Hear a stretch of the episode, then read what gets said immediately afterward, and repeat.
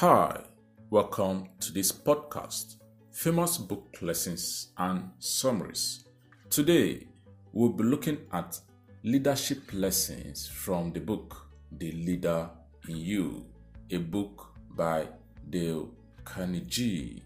The Leader in You explores how the world leaders managed to achieve performance in their lives by creating meaningful connections and reaching a higher level of productivity through a positive, proactive mindset. Whether we are introverts or extroverts, we all get in contact with people at some level and establish different relationships. That is why leadership and social skills are not just for executives or public personalities, rather, they are competencies that we should all acquire and work on daily. The Leader in You by Dale Carnegie presents a compilation of tales and meaningful lessons from leaders worldwide who managed to accumulate immense success due to their outstanding communication skills. If you are willing to put in the work and practice the advice given in this book, then go ahead to get yourself a copy.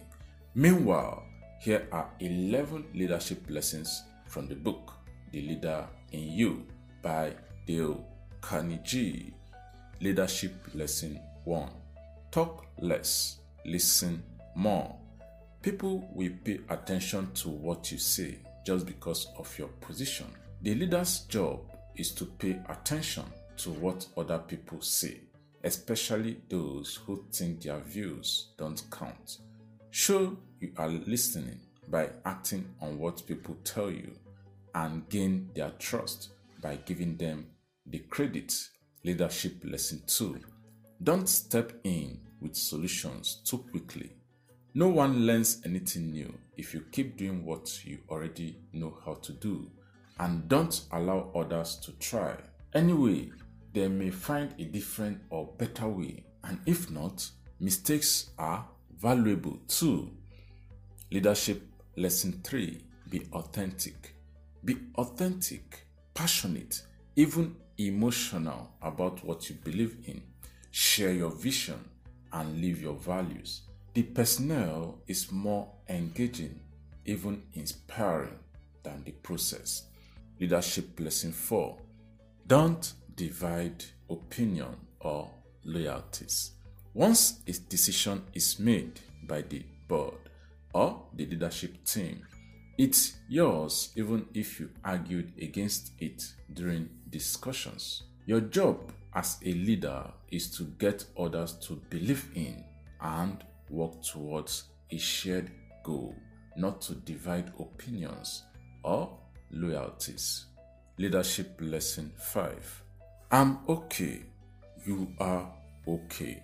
Start from the position that everyone is doing the best they can. Then look for ways to support and encourage them, which is so much more rewarding than finding fault. Leadership Lesson 6 Don't be the smartest person in the room. Being a leader does not mean knowing more than everyone else.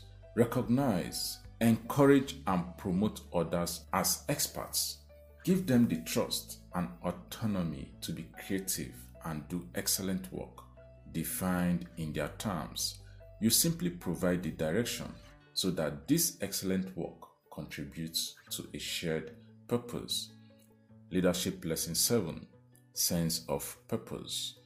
Your team know what they do and how to do it but you can make a big difference by sharing a strong sense of why they are doing it and where it's heading. Help them develop a broad understanding of the team's purpose and faith in how their role contributes to the whole team. Leadership Lesson 8 Being right isn't enough. A great idea is of no consequence unless you can convince others to believe it also, and then persuade them to help you make your idea a reality. The best way to do this is to make the idea theirs. Leadership Lesson 9 focus on a few things. Focusing on the things that really matter and where you can make a difference. There may be a hundred different distractions and demands on your time and a hundred ways you could respond, but it's the dozen carefully chosen actions that deliver the results. Leadership Lesson 10 Get out and about. Get out and about in the work. It's hard to retain that sense of what's the job really about when you are sitting. So get out and see what's actually happening out there. And here is a recap of lessons we've learned from the book. Work on your unique social skills instead of copying other successful leaders.